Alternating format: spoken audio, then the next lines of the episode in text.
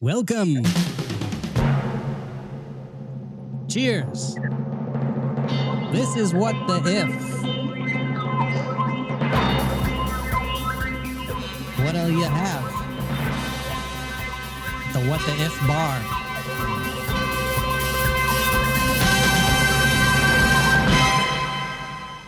We'll get to our topic in just a second. I was teasing it a little bit there. You can hear a little a little fizzing, maybe. Um, uh, Matt and uh, Gabby are here. I'm uh, Philip Shane, documentary filmmaker. And um, Gabby, how would you describe yourself? I am a graduate student in microbiology, well, virology um, at the Rockefeller University. But overall, microbes, germs, and all things too small for the human eye that aren't atoms are sort of my jam. That's all. That's a wide domain. That's pretty great. Oh, yeah. Vast tracts of extremely small land. um, Matt Stanley, how are you? How would you identify yourself to the aliens uh, when they show up? I, I am a professor who has just turned in his final grades for the semester. So, Woo! Uh, That's all, all all you really need to know about my state of mind. Yeah. Congratulations. Congratulations. And by final grades, you mean your, the grades of your students? Oh, that or is correct. They they, they submit the grades for me shortly after. So right. I was going to say, they turn the tables on you. Um, well, congratulations on that. And congratulations to all your students, uh, everyone there at uh, N Y U, my alma mater, as well, uh, for film, the film school there. Um, and we have a very special guest who we're welcoming back, Chris Carberry, C E O of Explore Mars and the president of the association with the greatest name on the planet, the Space Drinks Association. How are you, Chris? I am doing well. And yes, we've tried hard to find the perfect title for our new organization. So we, we think it's going to be a huge success, but I'm doing yeah. very well. Thanks for having me on. I, what I love is the the word drinks. Was that something like the, the that being in there is a fun thing? You know, President, Space, Association, those are all kind of normal uh, buttoned up words. And then you get drinks in there. It's, it just like frees it. The whole thing up. It doesn't seem nearly as conservative. so. Yeah, mm-hmm. It's fun. It makes people smile. Um, and, uh, and I'm going to get right to our What the If, and then we're going to hear a little bit more about Chris. Uh, as we learn. And um, there's a lot going on on Mars, and Chris uh, is the C E O of Explore Mars. And um, next week, coming up, we'll talk about it a little bit more later, but uh, you, you're hosting the Mars Innovation Forum. So Mars is in the news.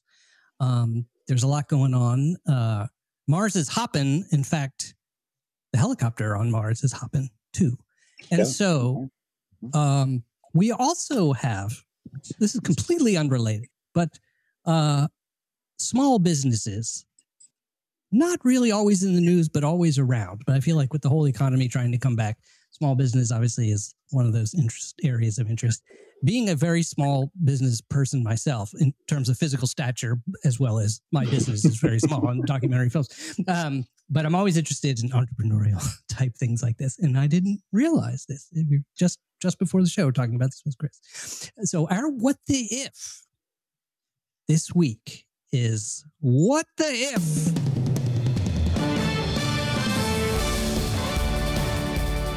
You could open a small business on Mars. If you could open a small business on Mars, wow, that'd be great. What would you do? The Space Drinks Association being among your um, uh, your leadership uh, jurisdiction. Uh, and Gabby, I believe you have an interest in, um, you said you are an amateur brewer. Is that correct? Yeah, yeah. Three attempts at fermenting things have gone. All right, great. And then eh. So yes, I would consider that amateur brewer. And also as a grad student, general alcohol enthusiast. And I, I happen to live right next to, and I'm looking, I look out the window, I see it right now, the Brooklyn Brewery. I live right next to the Brooklyn Brewery, a fine beer, by the way. Available uh, perhaps at your local craft beer uh, place. Um, So uh, Gabby's going to be opening a bar. Uh, perhaps it, on, it would be called a tavern. Gabby, think of the name. M- might I suggest? That? Might yeah. I suggest that I am opening a Martian microbrewery because I am a fan yeah. of alliteration. Nice. That's good. Martian. That's really good. Actually, you should get that. Get that U R L right now. Martian Martian microbrewery.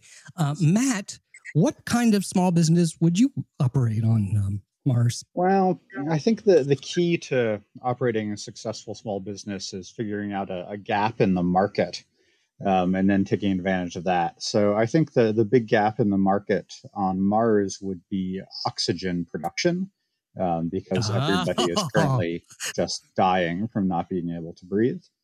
Um, so whatever the micro, microbrewery isn't the right word, right?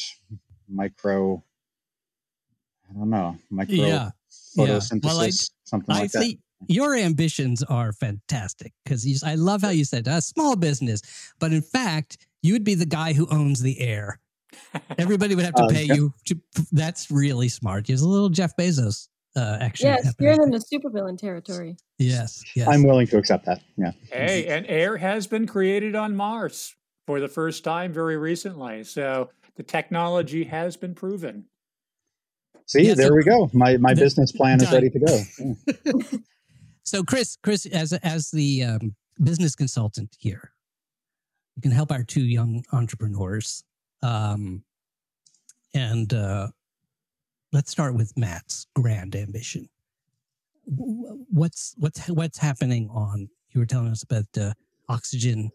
Oxygen is newly arrived on Mars. It has. And, this is very yeah. exciting. Of course, we've all heard about a lot of the experiments going on with the Perseverance rover. We've all seen the great images of the helicopter, and that's spectacular. You know, now that's going to be important when we have humans on the surface and they can utilize drones. But there was a much more, you know, much more significant, less sexy because it didn't have great images, but a much more significant experiment that took place over the last few weeks called MOXIE. And MOXIE utilized, you know, basically sucked in the C O two atmosphere of Mars and created oxygen for the first time ever. Now, we've known for years this is probably possible. You know, it's basic chemistry. We've known since the nineteenth century, you know, we should be able to t- turn the C O two into oxygen, but we'd never done it. And but this this is huge for anybody who is following the dream of sustainability on Mars, building cities on Mars, or anywhere in between, you know, because we... You know, essentially, if you want any any sort of long-term uh, habitability on Mars or anywhere else, you have to find a way to live off the land. You can't just bring everything from Earth whenever you need new supplies. That's not very efficient and extremely expensive. And right. so by showing that we can create oxygen on Mars, that pretty much proves that we can live off the land. Obviously, oxygen is very important, but if you have a source of hydrogen, which we actually do, which I'll get in there in a second. You know, on Mars, you, know, you can, of course, create water, and you can create fuel at the same time as well. And so yeah, there is, but there is hydrogen on Mars. You can bring it with you, but that's still less efficient. But there's also a lot of water on Mars. We still have to determine how easy it is to extract, but nonetheless, it's there, and actually in quite a quite a large volume, not compared to Earth, but it's there's still a lot of water on Mars. The trick will be how easy is it to get to? So I, I think this business model, if you can be there, the first commercial venture to start utilizing the atmosphere, utilizing the water on Mars to create oxygen, but also potentially the water and the fuel, you, you will be the first trillionaire on Mars. So it's no longer a small business. You you you are you are titan of industry on Mars. And then what's the actual chemical process they're using? You know, I, I'm going to be embarrassed by not being able to give you exactly the answer on that. My my oh, background's policy, but it's it's mm-hmm. um, no, no, it's the it's the recipe. You don't want to give away the recipe. I yeah, pretty much. I, I'm lying here. I don't want to give away that recipe, but it, I just know it's a pretty basic process that they've been doing here on Earth for many decades. And I'm not many decades. I think over well over a century. And I'm embarrassed. I just can't remember. And I'm blanking on the process itself. Yes. That's all right. We'll no get worries. the Duke, we'll get the Dukes of Hazzard uh, Yeah. Meanwhile, all my colleagues in the space community, oh, I can't believe Chris doesn't know the name of the process. Well, to uh, to immediately reveal Matt's uh, recipe, it is solid oxide electrolysis. Um, Whoa! Which is, I think, is essentially that they're using a like a metal catalyst to. Uh, okay. Mm-hmm. I mean, it, it's separating oxygen atoms from the carbon dioxide, um, but I think it might be doing that through some kind of metal catalyst. All right, that sounds right. It's very sad I didn't know, since I also speak to the head, the guy who's in charge of that project all the time, who is also taking part in our event next week. so. No, no, but that's why that's why people need to sign up for the Mars Innovation Forum. That's, that's true. I will learn. pay attention next week during my event. Yeah, exactly. Exactly. So, um, Matt, what will you name your your business? Um, let's see here. That's a good question. Um, uh, Is Evil Empire don't suffocate dot com. That's pretty good. And uh, I have a I have a motto for you: "To err is human." Oh, that's good. Ah. and, and then you can have that image of Arnold Schwarzenegger in uh, Total Recall, you know, when he's his eyes bulging. Eyes and all of a sudden, out. They terraform Mars in four point five seconds. That's the way that's to do a, it.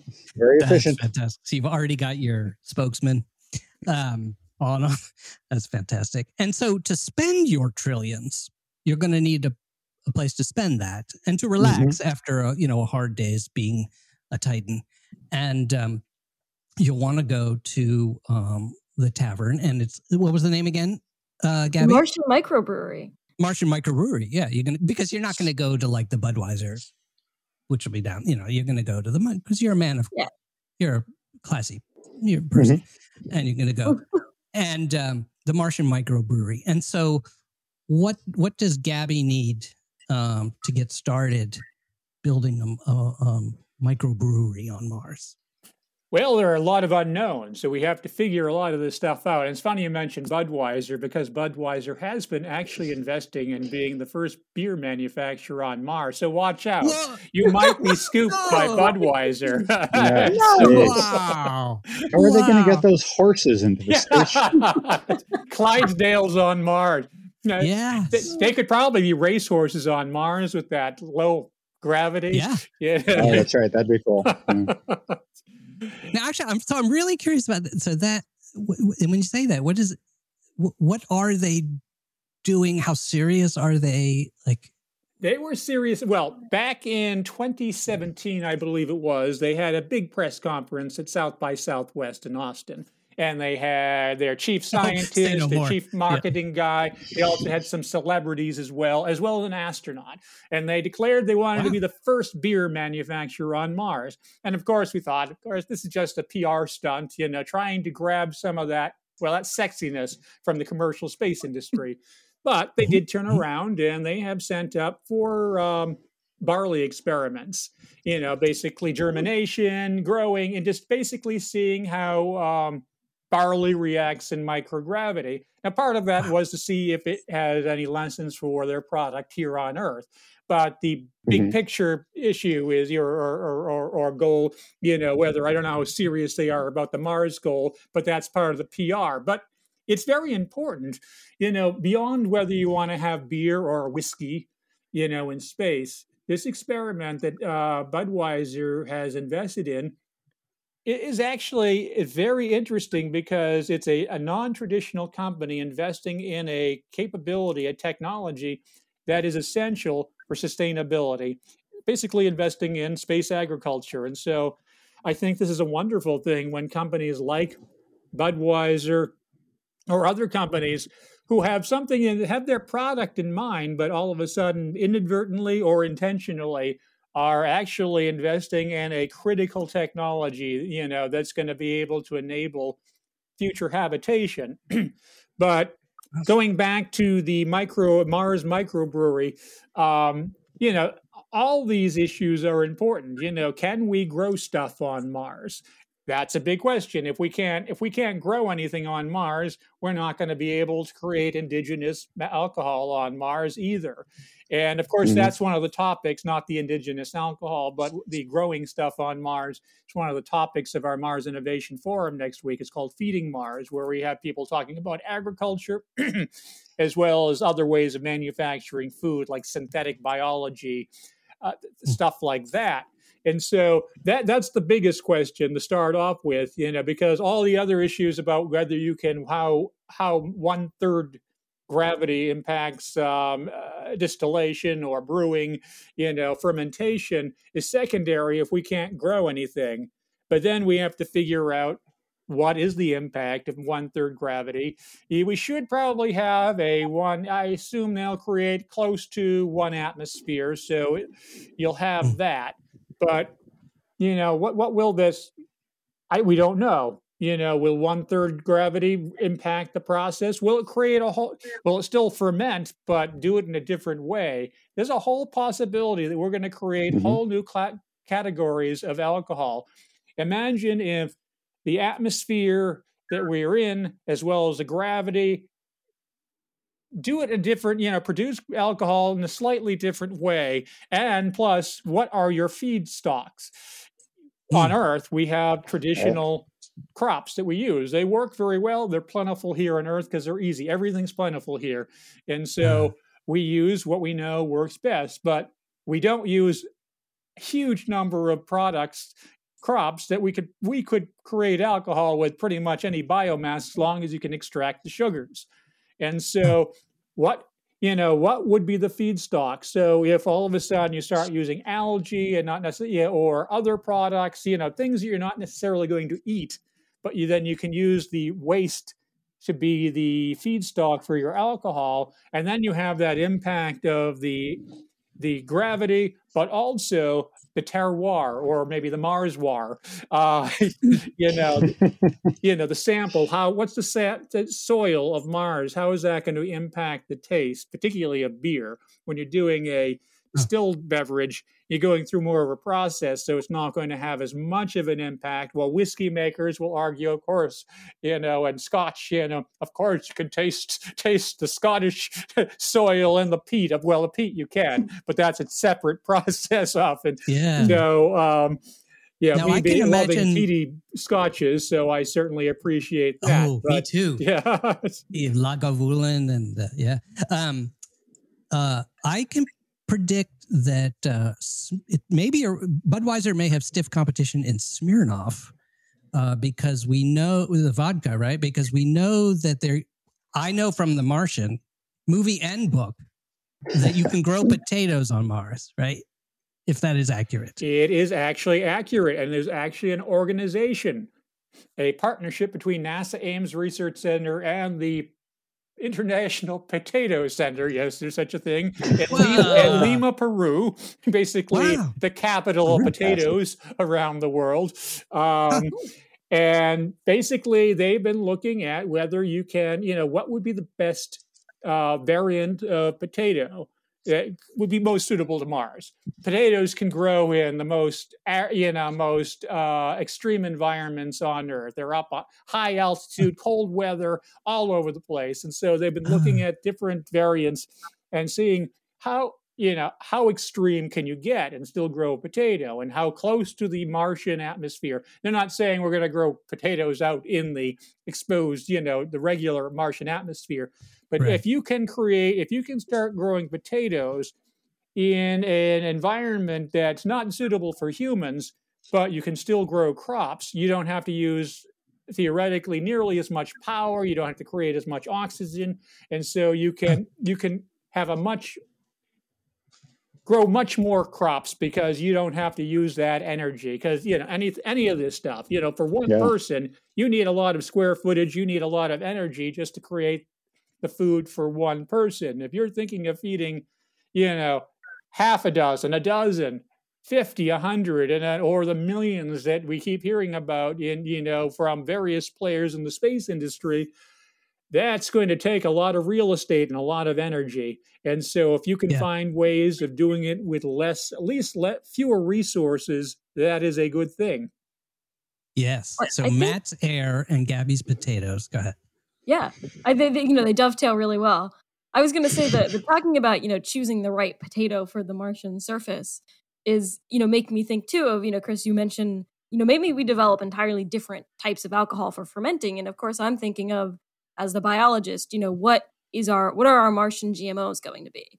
Because if you are bringing plants to space, you might want to tweak them a little bit to make sure that they're adjusted to, you know, getting there. Can the seeds handle microgravity? Can they handle a third of gravity? So, um, you know, since a part of brewing is, you know, sugar, you need something that you can extract the sugar out of. I wonder if we're just going to be growing, you know, one really concentrated, you know, plant that's just some weird hybrid of something that's just going to be, you know, cranking out the most sugar with the least square footage oh. possible. Oh, that's interesting. So that would be interesting, you know, you know, really manufacturing plants that are specifically focused for needs on Mars or anywhere else.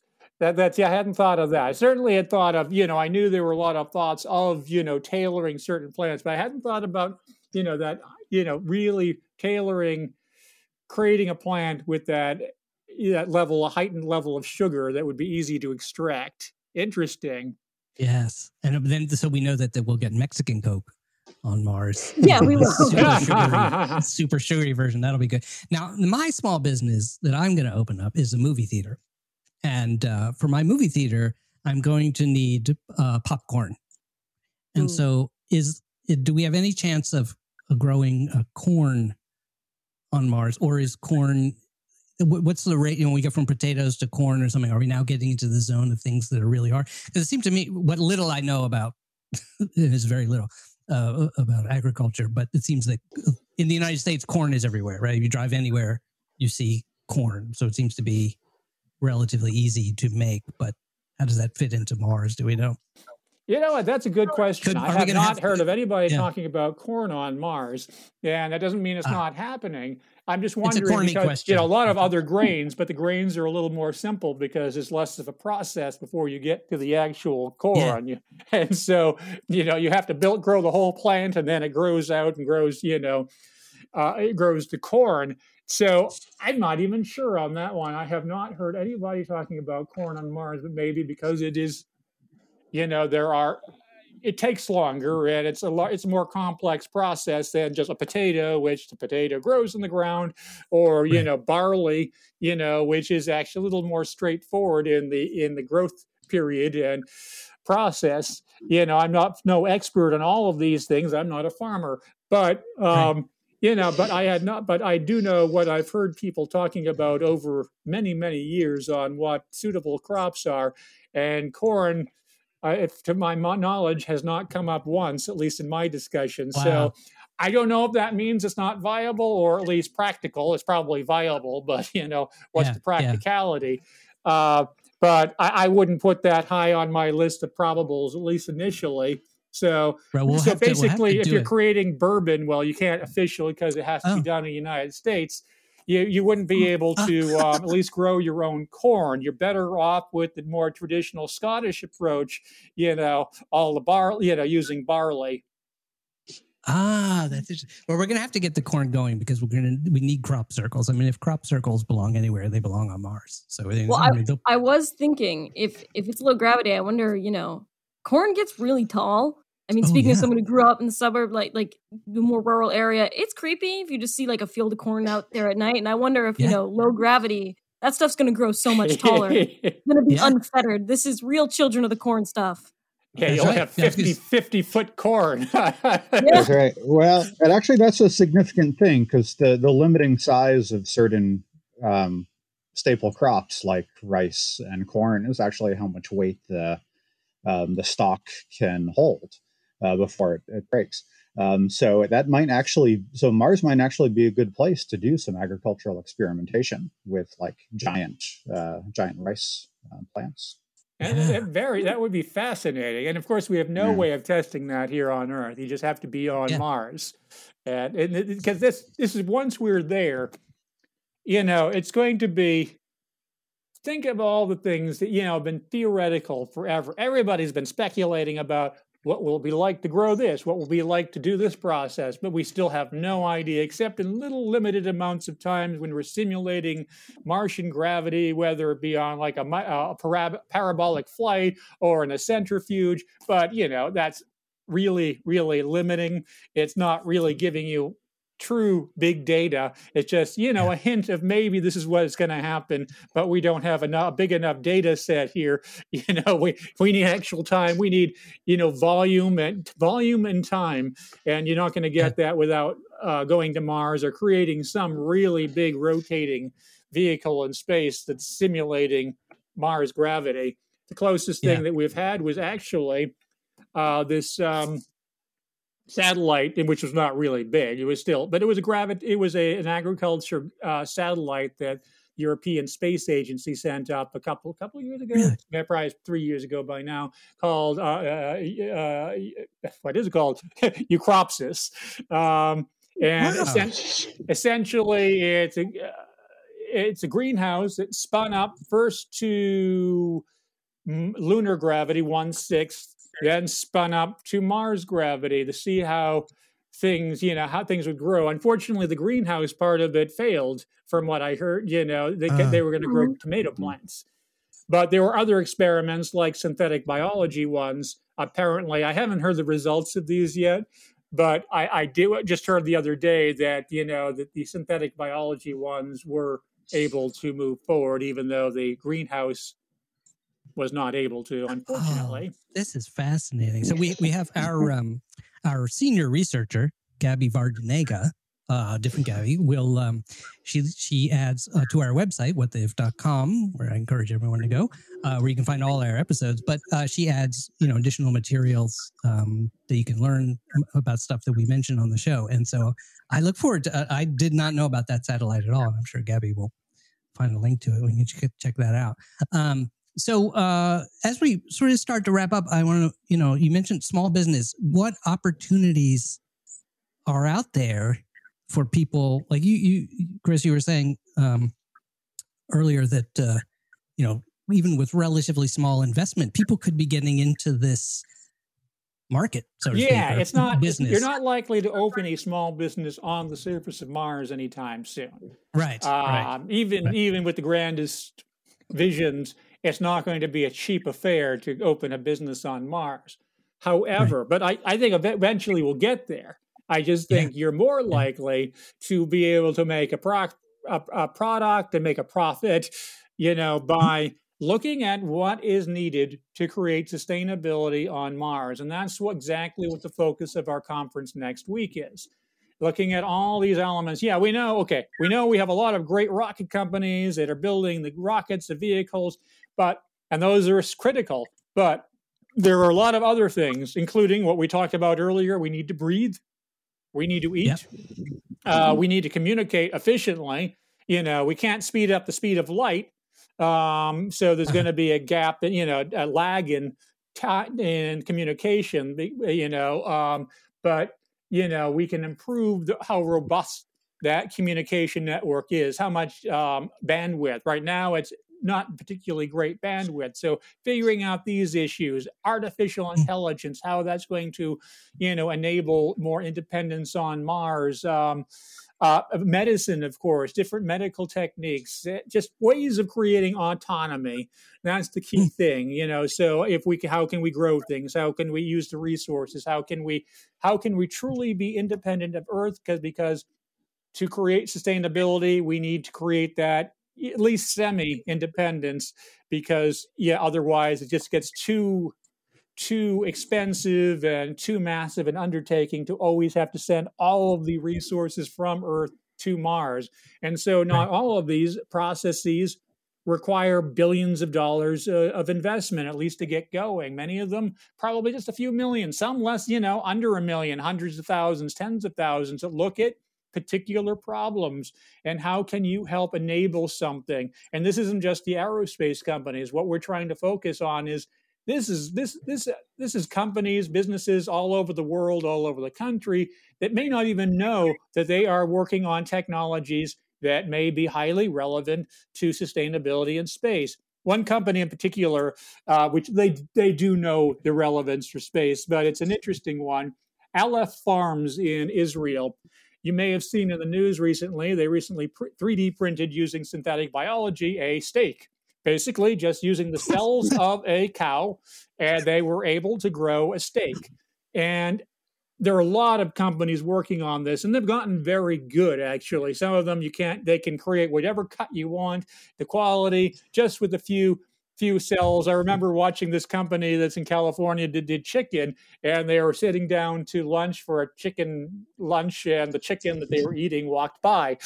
Because all you need to do is grab a few cells. Mm-hmm. so, that. so it's not likely we're going to bring cows, chickens, and fish. Eventually, we probably will bring some.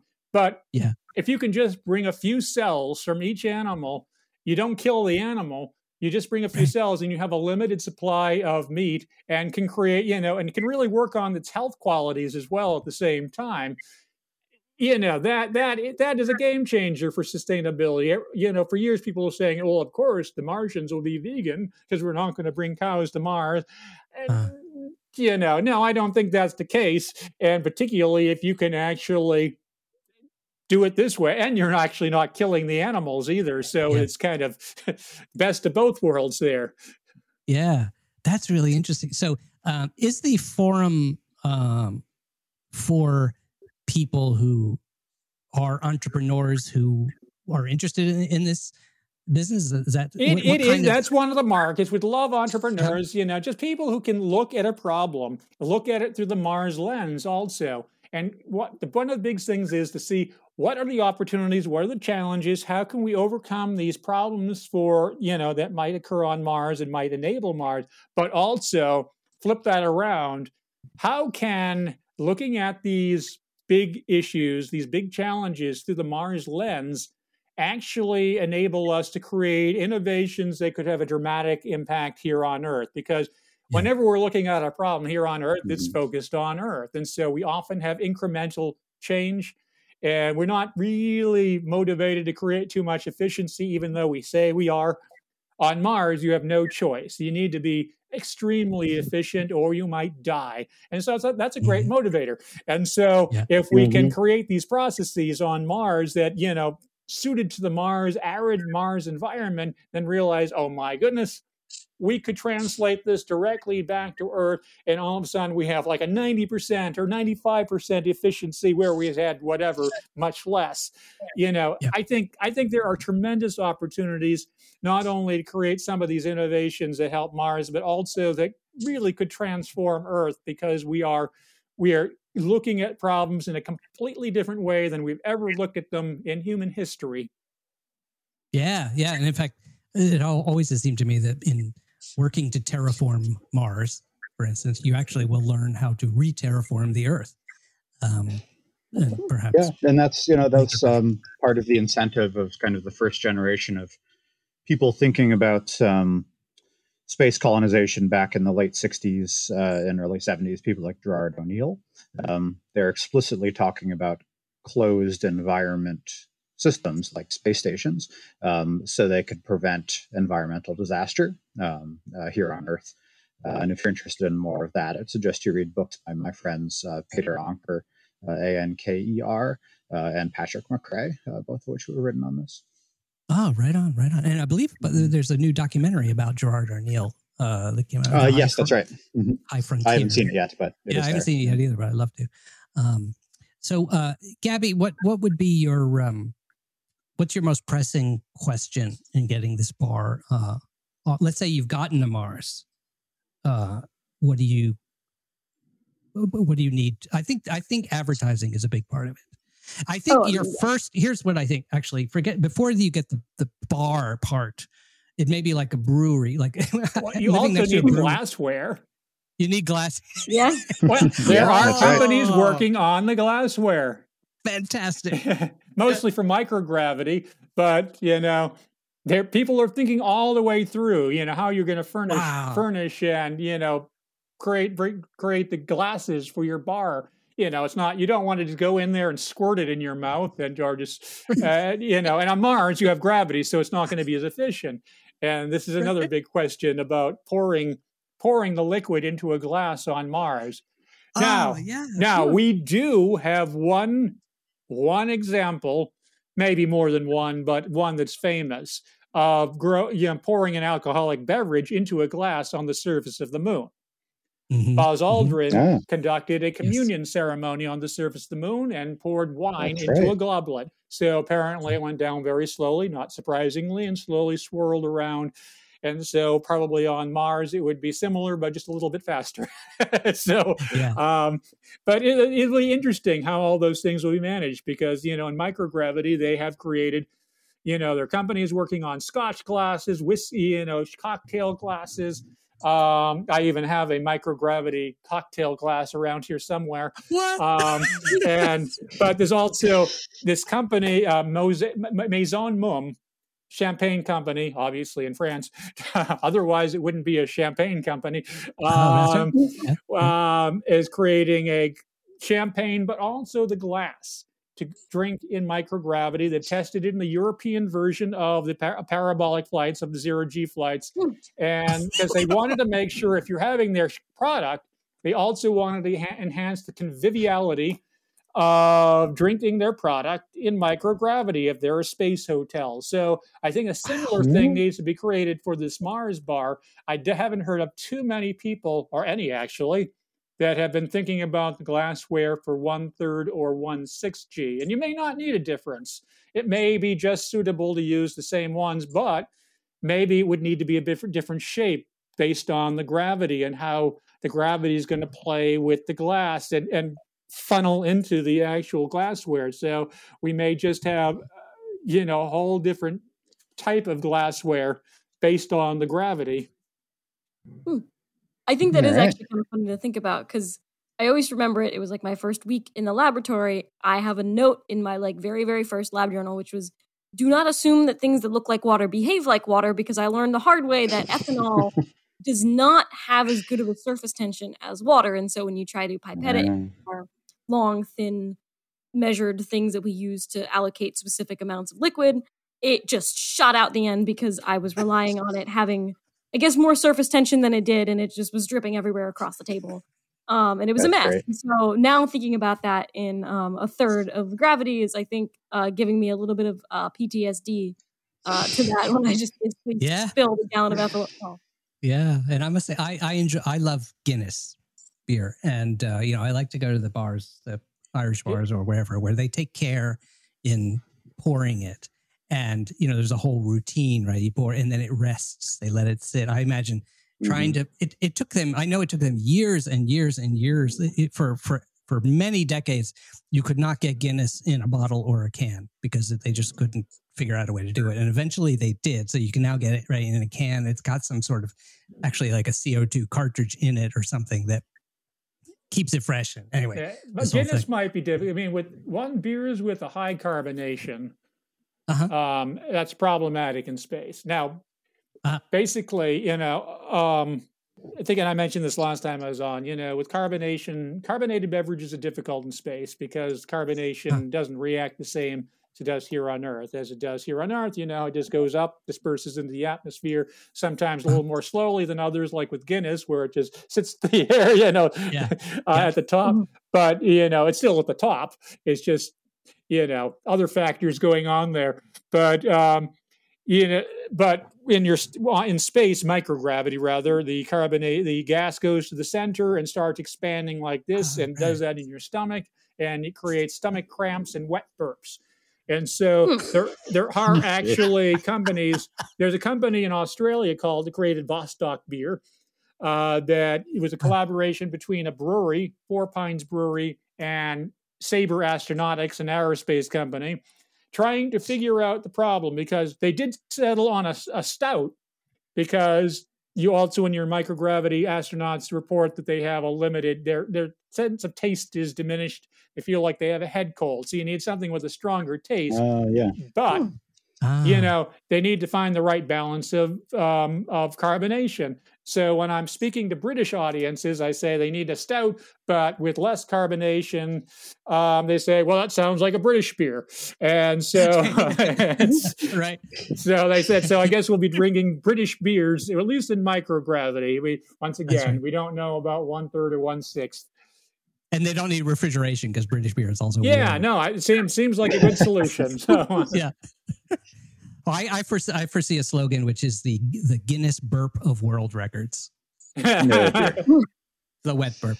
So, yeah, yeah, um, I don't know if that yeah. sounds too appealing. But I don't know that that's that, right. See, they got to they got to work on it. That'll be a new sport. For, yeah, a new sport. Yeah. You know, oh, it's like that. I could at at the what's the what's the name of your bar, uh, Gabby? The micro- Martian microbrewery. Martian microbrewery. Actually, yeah, it seems like it's got to be the Mars bar. The the Mars bar is good. I just, you know, can I get sued for space copyright infringement? Oh, well, that's actually an interesting question. Is um, Mars presumably is not a signatory to international copyright conventions. Um, so maybe Mars would be kind of a, a wild west for intellectual property infringement, um, which might uh, be a small business of its own, now that I think about it. Yes, yeah. That's true. Very interesting. That's, yeah, I would say after the... Uh, After the farmers and the brewers come the lawyers, for sure. So, that sounds right. Uh, yeah. I don't know. The lawyers might be there first, or yeah, that's they're right. already talking about it. So that, that's another area. There's a dip for a different conversation. I'm sure you've had them, but big growing area in the space community is space law, and that, that really is booming right now. Yeah. So, and it, I think it'll just explode in the twenty twenties because we we are on the verge of a lot of interesting things this decade. So, space law is going to be big. That is, yep. actually, we've not done something on that. That would be interesting. We should do that. Space um, laws, of course, make me think of Space Outlaws, which is just infinitely spe- sexier than Space Laws. yeah. yeah, yeah, yeah. Well, you got to have one without the other. Um, mm-hmm. So, Chris, how can people um, find out more about you, about Space Drinks Association, and uh, how can they sign up for the uh, Mars Innovation Forum? Well, starting off with the Mars Innovation Forum, which is next week virtually, May twenty-fifth through twenty-seventh. Go just go to explore mars dot org and you'll find a link to the registration site. I, we hope you'll be there. It'll be lots of fun, and we, of course, we hope to start doing in-person things again sometime soon, but not yeah. quite yet. For the Mar for the Space uh, Drinks Association, we haven't officially announced it yet, but it's a five oh one c five oh one c six trade organization, and so you can go to spacedrinks dot space right now to see the website, but there'll be a lot more added to it over the next few months, and we'll be starting to announce a number of programs, not just fun stuff, but looking at some of these real problems that we've talked about here, as well as some of the ethical stuff, you know, and what, what might be the challenges, the dangers as well. So it's not just, oh, let's go get, you know, let's inebriated in space, but let's look at opportunities, challenges, and dangers as well, to kind of really yeah. seriously look at the problems and the opportunities, but also have fun doing it. So, great, fantastic, fantastic. Yeah, that just it just sounds fascinating. It's wonderful. Um, thank you, Chris. It was so good. I'm it's so great to have you. Well, Such thank you. This was a lot of fun. Yeah, so love yeah, to we're too. It's too anytime. early that we couldn't have a drink in hand. It's true. It's true. Well, as I say, when are you when are you airing this? I mean, we can pretend we have yeah. a drink in hand, you know. yeah, yeah. It airs actually at five a.m. on Friday. So, um, but I mean, it's on uh, as a podcast. So basically, that's when it shows up on your apps. You can listen to it at any time of day. So save it for the uh, happy hour and start playing. Mm-hmm. That would be fantastic with your app. Uh, by the way, if you haven't subscribed, do so, and that's how the podcast shows up automatically on your podcast every Friday. Um, What the If? The F is for Friday, uh, like T G I F, right? That's a new thing. I just made that up. Now I'm really stuck on Fridays. Um, put, put myself in a box there. So uh, check that out. And um, Matt, is there anything you'd like to to plug? Uh, let's see here. Yeah, I'll be, um, if you want to hear me talk about uh, the universe and you, um, uh-huh. uh, One Day University will be having me give a virtual lecture on um let me check the date here uh June so it's just about the universe and me in particular. That is correct. Yeah, so the strange. universe and Philip um let me know uh but you can go to uh, One Day University and check that out if you are so inclined. One Day University, indeed, check that out. uh Gabby, how about you? Anything you'd like to plug? Uh, nothing, I guess, super cool, but, um, and I, I don't have a date for it yet, but, uh, so my, my first paper is going to be coming out sometime, I'd say air quotes soon. They have to slot it in this time for publication. Um, I'll let you know the date. Keep your eyes out for in plus one, R N A-guided gene editing of the murian gamma herpes virus sixty-eight genome reduces infectious virus production. Rolls off the tongue. Yes. Woo-hoo. That's very exciting. Okay. So what my takeaway from that is you you you had a way you have a way to make less herpes. Yes, but only okay. mouse herpes. Very specifically a mouse herpes. Oh, okay. and, Thank and God. We, for cer- certain among us, that will be very helpful. Yeah, I, boy, yeah. You don't want to get herpes from your mouse, your pet mouse. That's just, just a bad thing. But don't give it to them either, so that's good. I, no, that's not true. And plus one, if I remember right, is um, open access, right? So anybody can go read it. Mm-hmm. Yeah, yeah. Oh, so that's great. Okay. Well, congratulations. I'll give you a date when it's published. So. Yeah, very exciting, very exciting. Um, now, Chris, I'm not sure if you remember from uh, last time, but we have a ritual here. Gabby, could you explain th- how do we end? We, what, what and why do we Yeah, do this? So, you know, every week we try to take a hammer at the endless ifs floating around through the universe, uh, some of which have landed on Mars. Some of which um, are carbonated and will give you wet burps. Exactly. And... You know, we as we are, you know, pondering all of these, we cannot help but to shout the name of the show in awe and terror of all that still remains for us to ponder. So, if you would like to join. Sure. yeah. What? What? No!